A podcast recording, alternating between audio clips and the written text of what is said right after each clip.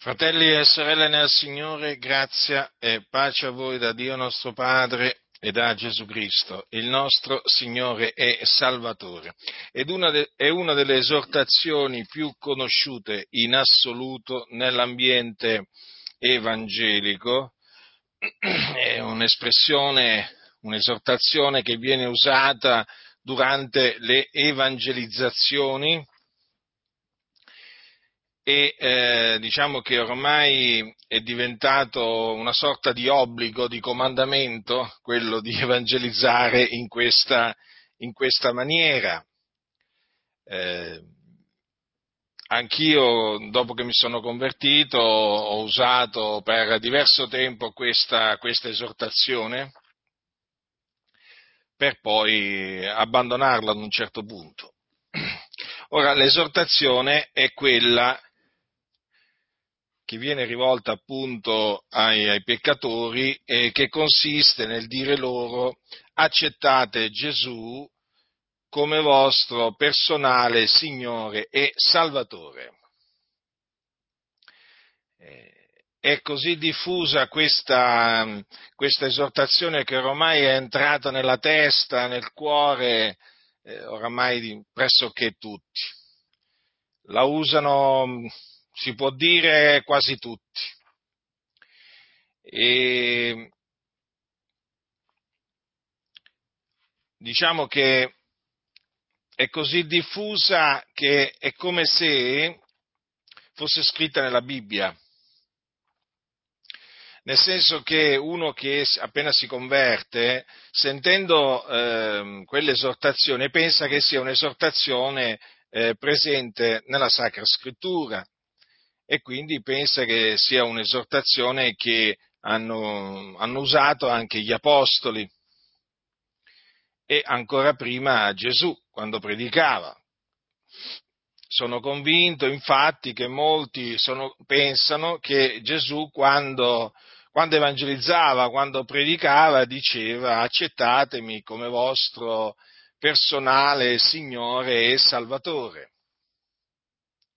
Purtroppo le cose, a furia di essere ripetute, anche se non sono bibliche, poi eh, vengono recepite da molti e vengono poi trasmesse eh, da padre in figlio, vorrei dire, di, da generazione a generazione.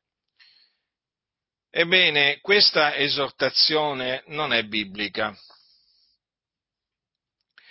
Non è assolutamente biblica non è un'esortazione che usavano gli apostoli quando predicavano.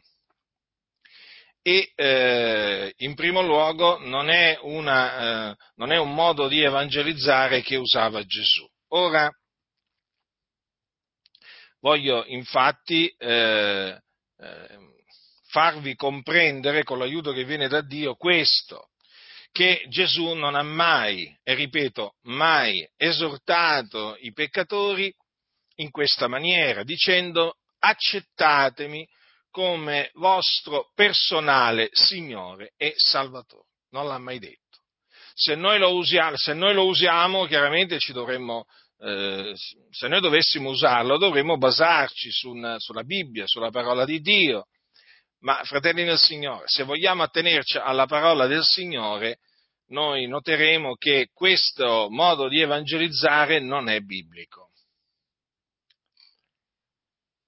Ora, qualcuno naturalmente dirà, beh, ma eh, non è, diciamo, qualcosa di sbagliato se un peccatore accetta eh, Gesù come eh, suo personale Signore e Salvatore. Cioè, detta così, in effetti potrebbe anche, potrebbe anche passare come, come, espressione, ma siccome, siccome ho approfondito la, eh, la cosa, e allora eh, sono in obbligo di avvertirvi e di dirvi qualche cosa a tale riguardo, qualcosa che ritengo di molto importante.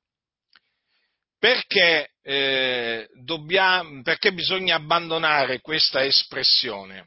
Allora, perché non è biblica? Qualcuno, eh, qualcuno allora potrebbe dire, ma qual è il pericolo? Allora, il pericolo ve lo spiego in questa maniera. Proprio perché non è un'esortazione biblica, è chiaro che eh, dietro questa esortazione eh, biblica si nasconde un'insidia. E qual è l'insidia? L'insidia è questa, che in questa maniera eh, si dimentica qual era la vera predicazione di Gesù, che era ravvedetevi e credete all'Evangelo, come anche quella degli Apostoli, cioè ravvedetevi e credete nel Signore Gesù Cristo. E difatti che cosa è successo?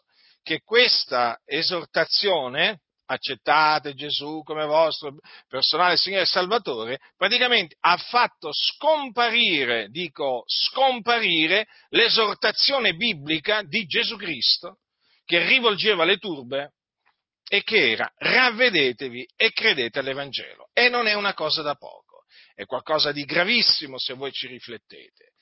Allora, perché eh, bisogna abolirla quella espressione? Perché è un'espressione eh, appoggiata dai massoni. Oh, qualcuno dirà, com'è possibile? Qualcuno rimarrà meravigliato lo so, lo so. Anch'io devo dire sono rimasto meravigliato quando ho constatato che i massoni ci tengono che si usi questa espressione quando le chiese evangelizzano, anzi, anziché ravvedetevi e credete all'Evangelo.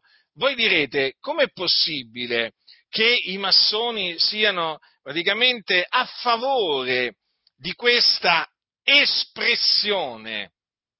Cioè, com'è possibile che i massoni siano a favore che le chiese usino questa espressione? Ma ve l'ho detto.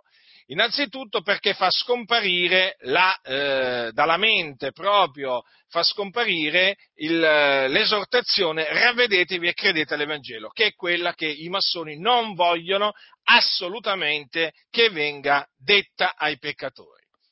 Ma perché sono a favore di questa, di questa esortazione. È semplice, fratelli del Signore. Ho approfondito la cosa, ho potuto appurare eh, che qualche massone dichiarato, attenzione, eh, qualche massone dichiarato ha apertamente detto di aver accettato Gesù come suo personale salvatore. Attenzione, attenzione. Dove sta l'inganno? L'inganno sta in questo.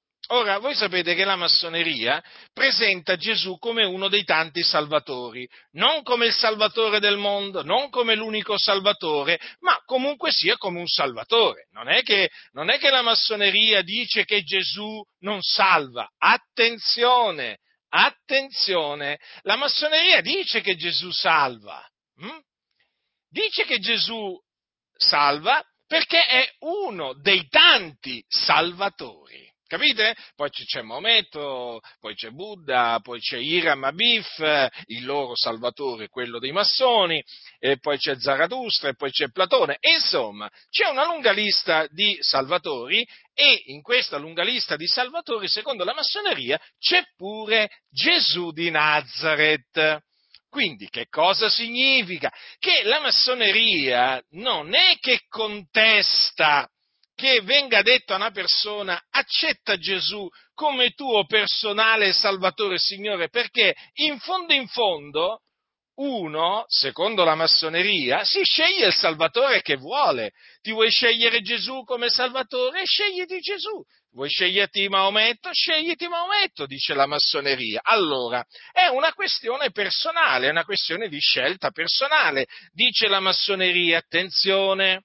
Allora, che cosa succede? Succede dunque che questa espressione fa comoda alla massoneria perché, diciamo, riesce a eh, spazzare via ravvedetevi e credete all'Evangelo e riesce a presentare Gesù come uno dei signori e uno dei salvatori. Perché nel momento in cui viene detto al, al peccatore, accetta Gesù come tuo personale Salvatore e Signore, beh, questo è un qualcosa che non va a contrastare il pensiero massonico, gli sta pure bene. E allora che cosa succede? Succede, succede che in questa maniera la massoneria fa credere che ognuno accetta, diciamo, il Salvatore che vuole. Capite? C'è chi accetta Gesù come suo personale salvatore, c'è chi accetta Iram Abif, c'è chi accetta Zarathustra, c'è chi accetta Platone, c'è chi accetta Maometto, insomma, ognuno accetta, diciamo, il salvatore che vuole, no? diciamo, accetta il profeta che vuole come salvatore e appunto i cristiani massoni dicono, hanno accettato Gesù come loro personale Salvatore e Signore. Avete capito? Allora, è sempre perché questo si va a inquadrare nel pensiero massonico che dice ci sono tanti salvatori. Voi cristiani avete Gesù come vostro salvatore e gli altri diranno noi invece come salvatore personale abbiamo un altro. I massoni per esempio hanno Iram Abif come personale salvatore. Allora, cercate di capire dove sta l'insidia e dove si nasconde l'insidia. Ora, eh, diciamo che ci hanno studiato bene, eh? ci hanno studiato bene, devo dire che i massoni sono degli studiosi, degli studiosi del male, dell'inganno, cioè loro praticamente fanno di tutto per ingannare, ingannare, perché il loro fine è sempre ingannare.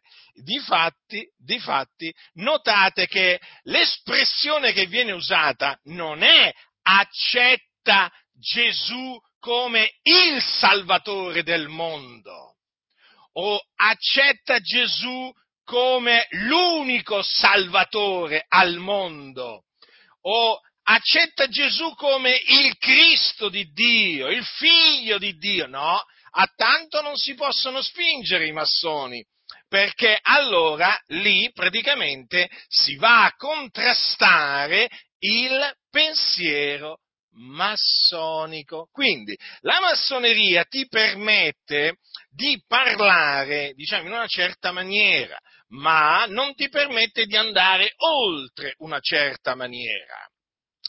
Ecco, vedete dunque che alla luce della Sacra Scrittura, quindi, questa espressione accettate Gesù come vostro personale Salvatore e Signore, diciamo, non è biblica mh, mm, e eh, permette alla massoneria di insinuare il suo pensiero diabolico nella Chiesa. E c'è riuscito.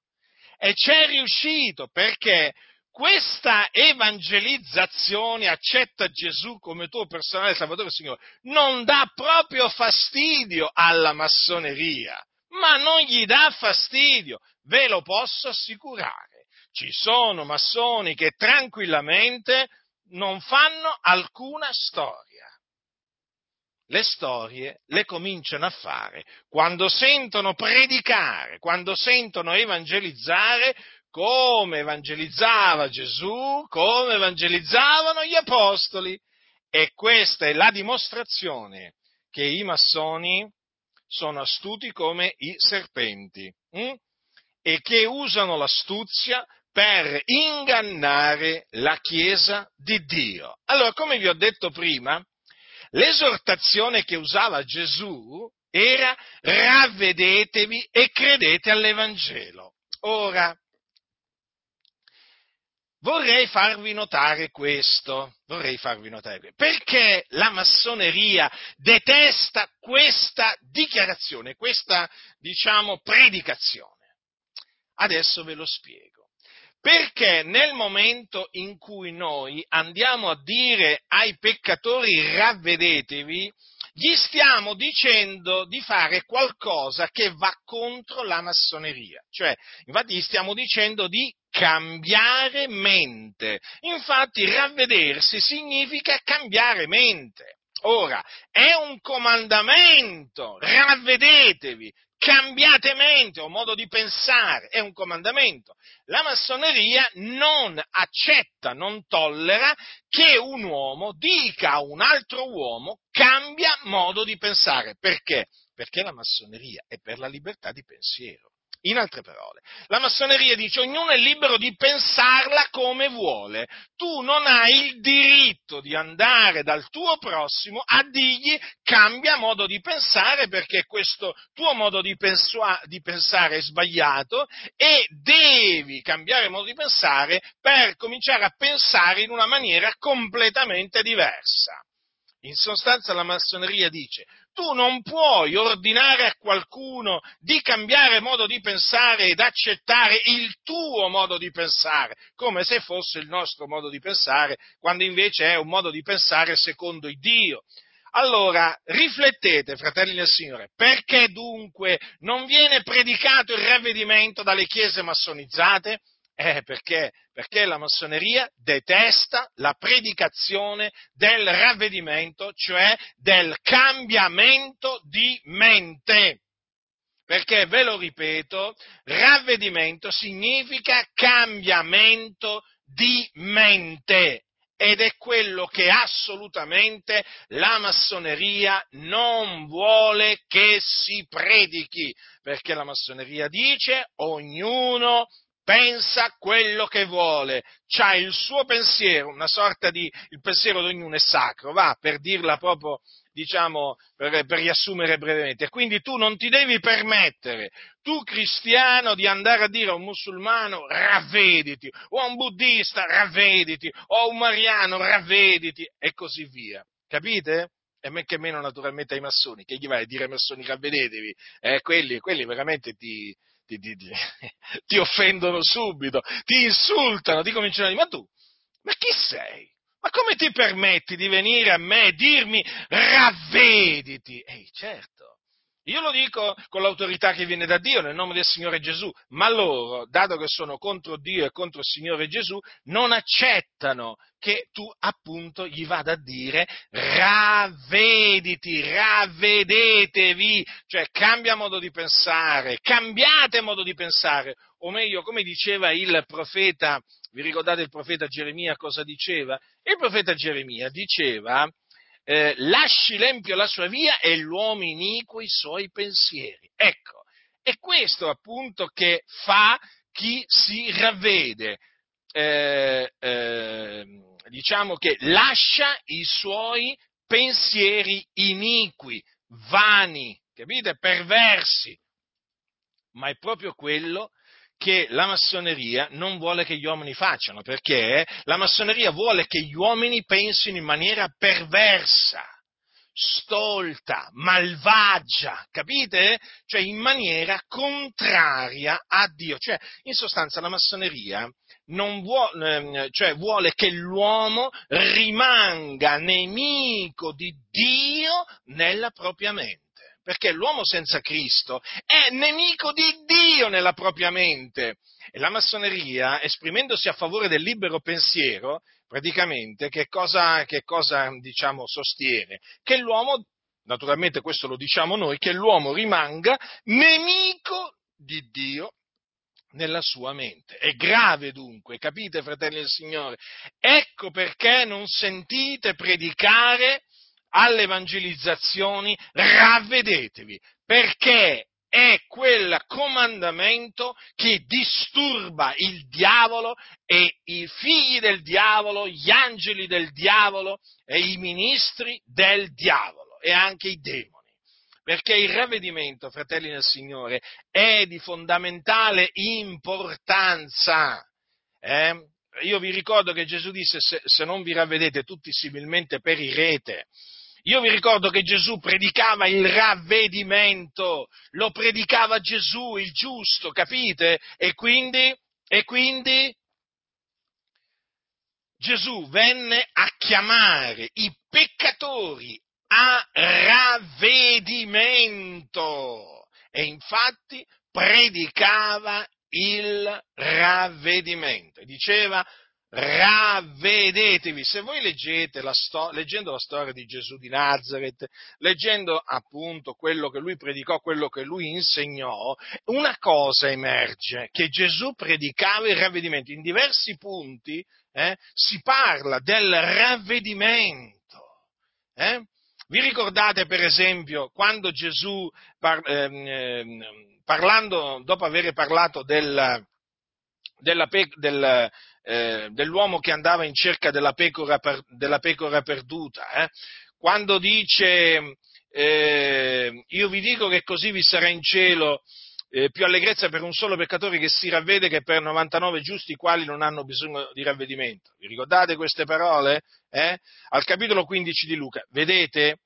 Allora, i peccatori hanno bisogno di ravvedersi. I giusti non hanno bisogno di ravvedersi. Sapete perché? Perché si sono già ravveduti. Infatti gli apostoli dicevano ai peccatori ravvedetevi, non è che diceva ravvediamoci, perché loro erano già, si erano già ravveduti. Allora, considerate attentamente dunque l'importanza del ravvedimento, perché il ravvedimento, fratelli, capite, implica proprio un cambiamento di mente, un cambiamento di modo di pensare, radicale proprio. Infatti poi il, eh, il, l'uomo che si ravvede poi acquisisce la mente di Cristo. Perché noi abbiamo la mente di Cristo? Perché ci siamo ravveduti. Allora è chiaro che se non si predica il ravvedimento, non, non, questi non cambieranno mente. No, non cambieranno mente, non cambieranno modo di pensare. E avete notato che nelle chiese le, le denominazioni sono piene di persone che non si sono ravvedute? Quando per esempio vi viene di dire, ma quello, la, ma guarda quello co, cosa pensa, ma è assurdo, ma come fa a pensare una cosa del genere? Ma perché non si sono mai ravveduti. È semplice, il ravvedimento non sanno nemmeno cos'è, non viene predicato, non viene esortato il peccatore a ravvedersi. Ognuno rimane con i suoi pensieri ognuno rimane con i suoi pensieri. E poi le denominazioni, naturalmente, sono piene di persone che quando ci sentono predicare il ravvedimento si scandalizzano, si adirano, ma che cosa fate? Ma voi allontanate le persone dal Signore. No, noi non allontaniamo le persone dal Signore. Noi predichiamo quello che hanno predicato prima Gesù e poi gli apostoli, predichiamo il ravvedimento. Considerate che Gesù, prima di essere assunto in cielo, disse queste parole, così è scritto, che il Cristo soffrirebbe e risusciterebbe dai morti il terzo giorno e che nel suo nome si predicherebbe ravvedimento e remissione dei peccati a tutte le genti, cominciando da Gerusalemme. Capite cosa significa questo? Che il ravvedimento deve essere predicato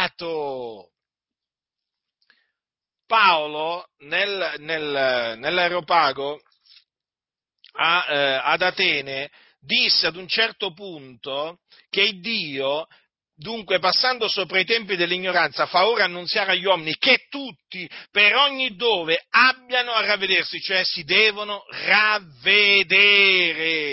Capite? È Dio, fratelli, che eh, diciamo, eh, fa annunziare agli uomini che si devono ravvedere. È la volontà di Dio dunque che sia predicato il ravvedimento agli uomini. Ecco,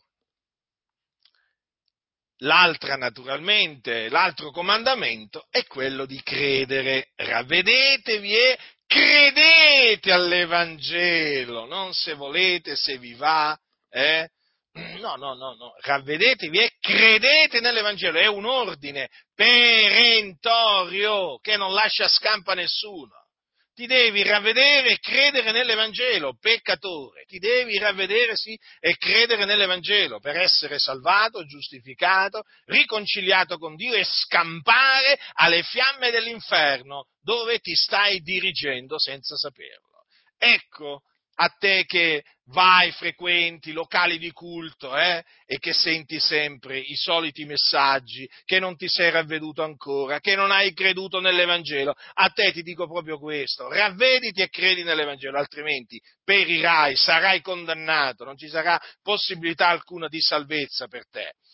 Allora, Gesù dunque predicava dicendo ravvedetevi e credete all'Evangelo. Attenzione.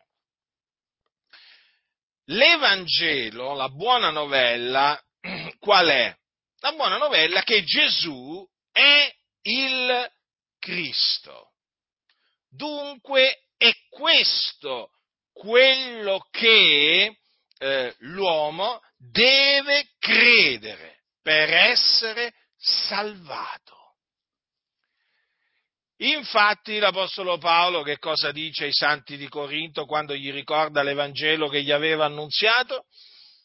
E che, vi ricordo, Paolo aveva ricevuto per rivelazione di eh, Gesù Cristo?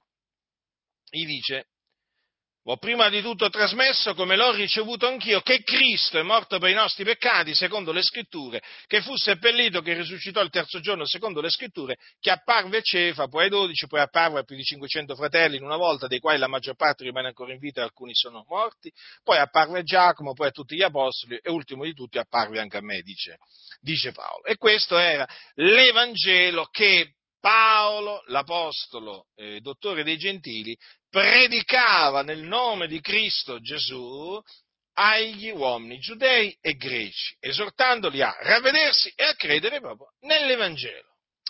Allora, fratelli, voi capite come è totalmente differente l'evangelizzazione che va per la maggiore oggi da quella che il Signore ha ordinato cioè c'è un abisso, fratelli, c'è un abisso. Cioè Gesù ha comandato di predicare il ravvedimento e l'Evangelo e questi che cosa vanno a predicare? Accettate Gesù come vostro personale Signore e Salvatore. Ora è evidente che c'è qualcosa che stona Stona, cioè c'è una stonatura, fratelli. È evidente, chi ha lo Spirito di Dio, questa stonatura l'avverte subito, non puoi non avvertire questa stonatura, è una stonatura. Vedete, quando, quando, si legge, quando, si legge, la Sacra Scrittura, si medita sulla Sacra, sulla Sacra Scrittura, è tutto in armonia. Vorrei dire, è come una sorta di musica celestiale. Mm? Cioè, quando si legge la Scrittura, è come veramente sentire una, una sorta di musica celestiale. Quando arrivano invece i filosofi, quando arrivano questi qua che si presentano come apostoli, profeti e che non lo sono, eh, con queste scelleratezze che dicono, che fanno, cioè tu avverti subito un turbamento, perché quello che loro dicono non è in accordo con la parola di Dio e lo spirito della verità che è in te ti trasmette tutto ciò, cioè ti fa comprendere che quello che stai sentendo non viene da Dio e di fatti non viene da Dio quel tipo di evangelizzazione. Allora, fratelli, io voglio ricordarvi che Giovanni, verso la fine appunto mh, del suo libro, ha scritto quanto segue. Queste cose sono scritte affinché crediate che Gesù è il Cristo, il figliuolo di Dio, e affinché credendo abbiate vita nel suo nome.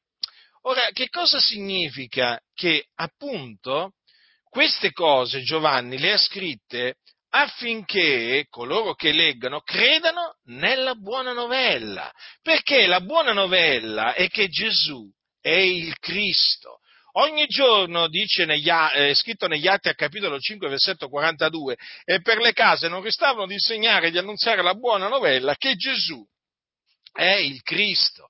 Questo è l'Evangelo. Quindi, quando appunto noi diciamo a, agli uomini credete nell'Evangelo, stiamo loro dicendo credete che Gesù è il Cristo, affinché credendo abbiate vita nel suo nome. È chiaro questo perché è solamente credendo che Gesù è il Cristo che si viene salvati dai peccati, giustificati, eh, vivificati, riconciliati con Dio è solamente credendo che Gesù è il Cristo. Capite? Questo significa credere nell'Evangelo. Quando, quando, Paolo dice che l'Evangelo è potenza di Dio per la salvezza di ognuno che crede, è chiaro, intende dire che crede nell'Evangelo. Ma l'Evangelo, ecco qual è. Quindi, per essere salvati, in che cosa che cosa bisogna fare? Bisogna credere nell'Evangelo. Signori, che devo fare io per essere salvato? Ed essi gli risposero, credi nel Signore Gesù e sarai salvato tu e la casa tua. Quindi, vedete, credere nell'Evangelo.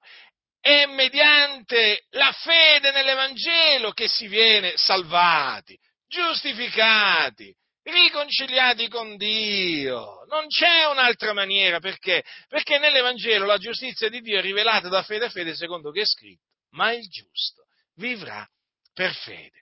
Ma com'è che adesso, adesso l'esortazione non è più quella di credere che Gesù è il Cristo, ma quella di accettare Gesù come proprio personale Salvatore e Signore. Insomma, hanno fatto scomparire l'Evangelo, fratelli. Hanno fatto scomparire l'Evangelo questi servi del diavolo. L'Evangelo, cioè la buona novella che Gesù è il Cristo. No, loro ti presentano accetta Gesù come tuo personale Signore e Salvatore. Certo che Gesù è diventato ed è il nostro Signore e Salvatore, ma lo è perché noi abbiamo creduto che Gesù è il Cristo. Capite? Ma loro in questa maniera tolgono proprio davanti agli occhi delle persone l'Evangelo. Avete capito per come hanno fatto a fare sparire il ravvedimento e l'Evangelo? L'hanno fatto sparire con questa semplice frase accetta Gesù come tuo personale Signore e Salvatore. Devi fare solo questo per essere salvato. Come? Qualcuno potrebbe dire, veramente, solo questo? Sì, loro ti dicono, solo questo, ma non è assolutamente così. Ma non è assolutamente così. Ti devi ravvedere, peccatore, che hai sentito mille, mille, migliaia di volte questa esortazione. Ti devi ravvedere e credere che Gesù di Nazareth è il Cristo per essere salvato, giustificato, riconciliato con Dio e scampare le fiamme dell'inferno. No, no, io non ti dico che devi accettare Gesù come tuo personale Signore e Salvatore. Egli diventerà il tuo Signore, il tuo Salvatore, quando tu crederai che Gesù è il Cristo di Dio. Ma tu devi credere nell'Evangelo per ottenere la giustizia di Dio che viene dalla fede. Questo devi fare. Dunque, vedete, fratelli nel Signore, l'astuzia del serpente all'opera, avete visto? Come è riuscito a fare scomparire il ravvedimento e la buona novella che Gesù è il Cristo. Ecco perché si scandalizzano questi scellerati quando mi sentono predicare. Per questa ragione perché loro hanno spazzato via la predicazione del ravvedimento e della buona novella che Gesù è il Cristo. Proprio quello che facevano Gesù, Gesù prima e poi naturalmente i suoi apostoli. Gesù diceva ravvedetevi e credete all'Evangelo. E gli apostoli cosa dicevano? Ravvedetevi e credete nel Signore Gesù Cristo. E quindi che Gesù è il Cristo. E questi invece sono riusciti con la loro astuzia a togliere di mezzo ravvedimento e, e, e la fede nell'Evangelo, l'Evangelo non è qualcosa che fa indignare, a me fa indignare moltissimo.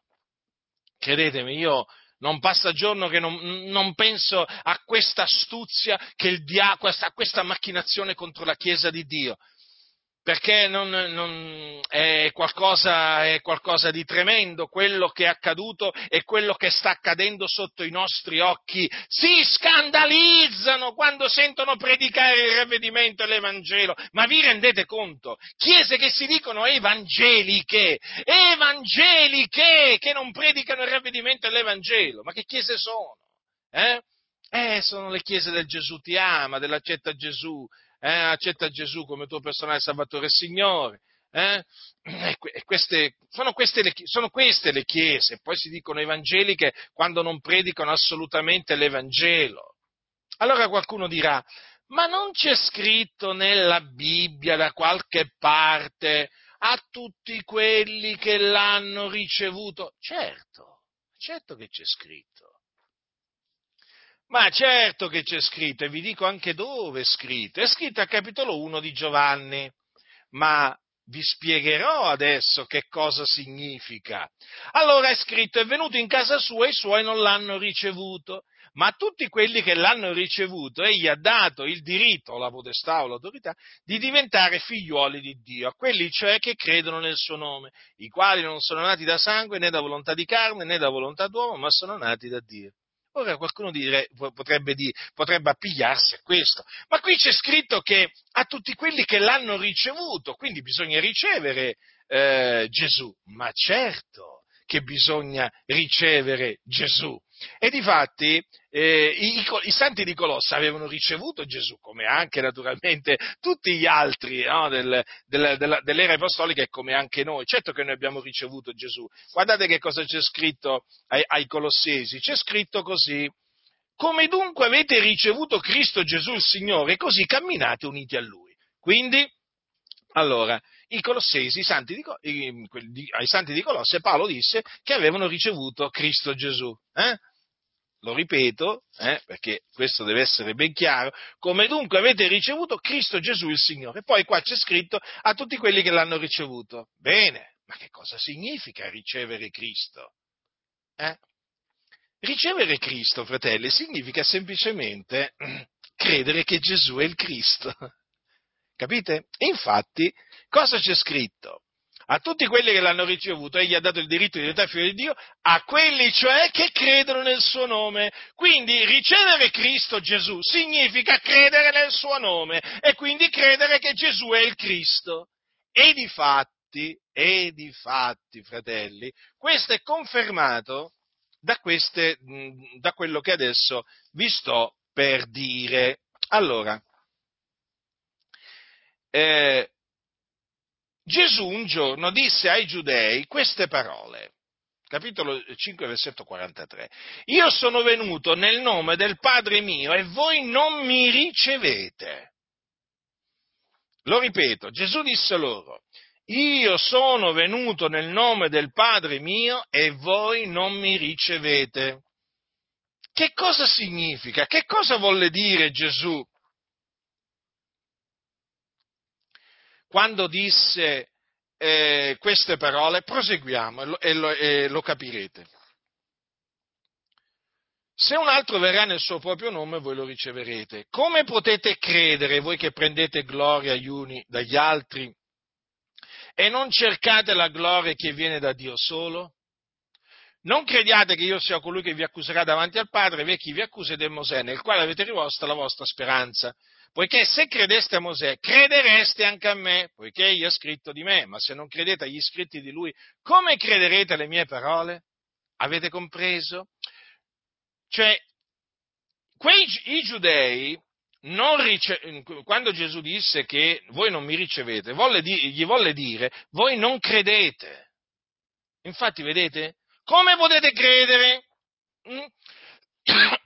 Se credeste a Mosè, credereste anche a me se non credete agli scritti di lui, come crederete alle mie parole? Quindi, ricevere Cristo Gesù significa credere in lui, quindi si accorda con l'esortazione degli apostoli, ravvedetevi e credete nel Signore Gesù Cristo, come anche con quella di Gesù, ravvedetevi e credete nell'Evangelo, vedete? E di fatti che appunto il non ricevere Gesù significa non credere in Lui, Gesù lo ha confermato quando un giorno eh, lui si trovava praticamente per la festa della dedicazione eh, ed era d'inverno e passeggiava nel Tempio a Gerusalemme sotto il portico di Salomone. Allora c'è scritto, i giudei dunque gli si fecero attorno e gli dissero, fino a quando terrai sospeso l'animo nostro? Se tu sei il Cristo, diccelo apertamente. Gesù rispose loro, ve l'ho detto e non lo credete. Ve lo ripeto, Gesù rispose loro, ve l'ho detto e non lo credete. Che cos'è che gli aveva detto? Gli aveva detto che lui era il Cristo, ma quei, quei giudei non lo credevano. Non lo credevano, non lo ricevevano. Avete capito dunque? Quando dunque, ehm, quando dunque Giovanni dice a tutti quelli che eh, l'hanno ricevuto, vuole dire a tutti quelli che hanno creduto credono nel suo nome, quindi che credono che Gesù è il Cristo. Per quello noi, mh, mm, praticamente, quando noi diciamo Gesù Cristo, mh, mm, allora, voi sapete che il nome che fu posto a Gesù al bambino che nacque da, eh, da, Maria fu Gesù. Voi sapete che questo nome gli fu, gli fu dato dall'angelo eh? quando apparve a eh, Giuseppe eh, in sogno. Ed ella partorirà un figliuolo, disse l'angelo tra le altre cose a Giuseppe, e tu gli porrai nome Gesù perché è lui che salverà il suo popolo dai loro peccati. Ora Gesù significa Yahweh salva. Mm? Ora, eh, in Luca c'è scritto che quando l'angelo Gabriele, quando la, l'angelo Gabriele apparve a, ehm, a Maria, eh, dopo che la salutò le disse, tu concepirai nel seno e partorirai un figliolo e gli porrai nome Gesù, quindi Yahweh salva. Ma come mai mm, Gesù è chiamato Gesù Cristo? Perché Gesù è il Cristo. Quando dunque noi diciamo credete in Gesù Cristo, è evidente stiamo dicendo credete in Gesù il Cristo. E quindi gli stiamo dicendo di credere nella buona novella che Gesù è il Cristo di Dio, cioè l'unto del quale parlarono i profeti ab antico, da parte di Dio per mezzo dello Spirito Santo che doveva venire nel mondo per eh, morire per i nostri peccati e risuscitare eh, dai morti il terzo giorno a cagione della nostra giustificazione. E queste, eh, quello che Dio aveva preannunziato si adempì appunto in Gesù di Nazareth. Ecco, Gesù chiamato, come dice, come dice Matteo, come dice Matteo, dice, ehm, Gesù chiamato Cristo. Capite? Guardate che questo, questo è fondamentale. Dice così, infatti, eh, Giacobbe generò Giuseppe, il marito di Maria, dalla quale nacque Gesù, che è chiamato Cristo, cioè l'unto. Ecco, da qui Gesù Cristo. Eh? Quindi quando noi diciamo Gesù Cristo stiamo dicendo eh, Yahweh salva, l'unto e, e, poi diciamo anche eh, che è lui l'unto di Dio. Quindi l'unto di Dio è Yahweh salva, va bene? Cioè, praticamente Dio che salva. Infatti eh, il suo nome è Emanuele, no? Dio con noi. Allora, fratelli, guardate che quello che vi sto dicendo è di fondamentale importanza. Non è una cosa così, capito? È una cosa di fondamentale importanza perché poi, fratelli, quando non si ubbidisce a quello che il Signore ha detto di fare, poi ci sono sempre delle conseguenze negative. Se non si predica il ravvedimento e l'Evangelo, ma voi pensate che cosa accadrà? Che cosa accadrà? Non si ravvederanno i peccatori e non crederanno nell'Evangelo. E allora qualcuno potrebbe dire, ma il Signore può salvare qualcuno, diciamo, eh, anche se gli viene detto accetta Gesù come tuo personale Signore e Salvatore, certo, io non è che lo sto escludendo perché sarei, allora io sarei uno stolto se lo escluderei, perché? Perché so che poi il Signore è sovrano, cioè, perché alcuni, quando in effetti accett- quando dicono che hanno accettato come Gesù come loro personale Signore e Salvatore, vogliono dire che hanno creduto che Gesù è il Cristo, il Figlio di Dio, quindi hanno creduto che è morto per i nostri peccati, hanno creduto che è risuscitato da morti il terzo giorno ed è apparso ai suoi discepoli. Quindi io questo lo so, lo so. Però vedete, studiando approfonditamente la cosa, ho compreso che non solo, non è, non solo che non è, compreso che eh, non è biblico eh, rivolgere questa esortazione, Gesù non l'ha mai rivolta, gli apostoli non l'hanno mai rivolta, e poi lascia spazio, un grande margine di manovra, ma grande, grande, grande, ai massoni. E noi gli vogliamo togliere ogni, ogni veramente ogni spazio che loro hanno occupato glielo dobbiamo togliere. Con l'aiuto che viene da Dio, fratelli del Signore, dobbiamo smascherare, confutare le loro, le loro macchinazioni, le loro, le loro, falsità, le dobbiamo smascherare in ogni maniera, in ogni modo, perché, perché questi vanno smascherati, questi hanno fatto tanto male alla Chiesa di Dio, ma tanto, tanto male, fratelli del Signore. Eh? Io quando penso che sono riusciti a far scomparire la predicazione del ravvedimento dell'Evangelo, io inorridisco, vi confesso che inorridisco. Cioè, vi rendete conto? Ma vi rendete conto, fratelli, che cosa sono riusciti a fare? Che cosa sono riusciti a fare? Ecco perché poi, appunto, quando uno va in questi locali di culto, veramente, proprio cade proprio addormentato, ma proprio letteralmente, proprio. Ma sono, sapete quanti credenti mi hanno detto? Ma io Giacinto mi addormentavo quando andavo ad ascoltare questi. E ci credo! E ci credo, solo a vederli su YouTube o su qualche altra piattaforma a questi signori, ma veramente c'è da dormire. Ma c'è da dormire. Ma c'è da dormire.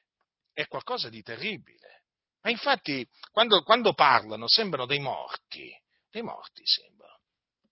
È una cosa spaventosa senza vita, senza vita. E le cose stanno così, fratelli del Signore. Poi il loro messaggio, il loro messaggio è un messaggio, eh, è un messaggio che non salva, perché? Perché non è l'Evangelo, non è l'Evangelo. Quindi quando si evangelizza bisogna dire ai peccatori ravvedetevi e credete nell'Evangelo. Eh?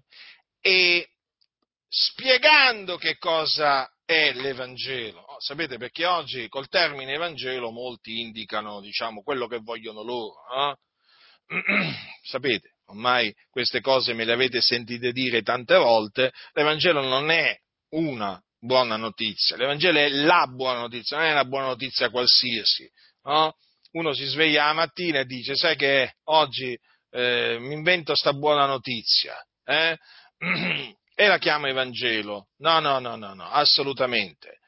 Eh, L'Evangelo è la buona novella che Gesù è il Cristo, quindi l'Evangelo non è Gesù ti ama, non è, eh, non è Gesù eh, vuole riempire il vuoto che c'è in te, non è Gesù vuole, vuole, vuole, vuole, darti una speranza, non è Gesù vuole risolvere i tuoi problemi, non è Gesù ti vuole dare una moglie se appunto non c'hai moglie, o un marito se non c'hai eh, marito, o un lavoro, o un lavoro se non c'hai lavoro e così via. Non è questo l'Evangelo, fratelli del Signore, non è questo l'Evangelo ma oggi va per la maggiore, o Gesù vuole farti diventare ricco, poi c'è anche quest'altro, c'è anche quest'altro di, di altro Evangelo, eh? praticamente quello che predicano i, gli impostori lì che predicano la prosperità. Gesù vuole che tu diventi ricco, eh? avete mai sentito? Infatti dicono questi, questi impostori che Gesù eh, non era povero, certo, il loro Gesù il loro Gesù non era povero, ci mancherebbe altro. Il loro Gesù era un riccone, ma perché un altro Gesù è semplice? No? La scrittura dice che non aveva un luogo dove posare il capo. Ma Gesù è scritto che pur essendo ricco si è fatto povero per amore nostro e questi l'hanno fatto diventare un riccone, l'hanno fatto diventare proprio uno proprio straricco. Oggi si direbbe un miliardario, un milionario. Eh, l'hanno fatto diventare, beh, che volete, cosa ci vuole? Eh? Basta avere un po' di fantasia demoniaca eh, ed ecco che cosa hanno, ecco cosa hanno fatto questi, questi, impostori. Quindi è chiaro che l'Evangelo non è, non è quello che predicano costoro, l'Evangelo è quello che predicava l'Apostolo Paolo. Quindi tenete bene a mente queste cose eh, tenete bene a mente quello che dice la scrittura, fratelli, non vi allontanate mai da quello che dice la scrittura. È di fondamentale importanza rimanere sempre entro ciò che sta scritto e mai andare al di là di quello che, eh, oltre quello che sta scritto. Ricordatevi, ogni qualvolta la Chiesa è andata oltre quello che sta scritto, ha introdotto dottrine e pratiche non bibliche. Ogni volta, eh, per qualsiasi cosa, ve lo posso assicurare. E ci, sono, e ci sono delle dottrine che hanno fatto dei danni e continuano a farne che sono veramente tremendi, enormi, enormi. Bisogna riconoscerlo, nella Chiesa sono entrate false dottrine di ogni genere nel corso della sua storia. E ancora oggi queste dottrine, diciamo che esistono, non è che sono, non è che sono scomparse. Quindi ricordatevi appunto che eh, Gesù quando predicava diceva ravvedetevi e credete all'Evangelo, ricordatevi, ricordatevi che gli apostoli predicavano eh, predicavano il, eh, la stessa cosa sostanzialmente perché predicavano di, agli uomini di ravvedersi e, eh, e, di credere. Infatti Paolo diceva scongiurando giudei e greci a ravvedersi dinanzi a Dio e a credere nel Signore nostro Gesù Cristo. Cioè, ma vi rendete conto? Scongiurava, scongiurava giudei e greci. A fare che cosa? A fare che cosa? Ad accettare Gesù come loro personale Signore e Salvatore? No, a ravvedersi dinanzi a Dio, a credere nel Signore nostro Gesù Cristo. Avete capito, fratelli del Signore? Imparate da Paolo, attenetevi al modello delle sue sane parole e guardate, camminerete tranquilli con la benedizione di Dio sul capo eh, felici, ma guardate, fratelli del Signore, è qualcosa di meraviglioso camminare per i sentieri veramente di giustizia, che sono poi i sentieri antichi. Invece state lontano dai sentieri laterali, state lontano da questi sentieri storti e perversi che oramai molti si sono messi si sono messi a percorrere, rimanete sui sentieri antichi, se vi siete sviati dai sentieri antichi, allontanate, tornate ai sentieri antichi, tornate a camminare sulla buona strada e ne avrete del bene. Quindi ricordatevi questo, Gesù non predicava dicendo accettatemi come eh, vostro personale Signore e Salvatore, ma diceva ai peccatori ravvedetevi e credete nell'Evangelo. E gli apostoli hanno seguito le sue orme. E noi che faremo? Che faremo noi? Io seguo le orme di Gesù e quelle degli apostoli e con l'aiuto di Dio la voglio seguire fino alla fine. La grazia del Signore nostro Gesù Cristo sia con tutti coloro che lo amano con purità incorrotta.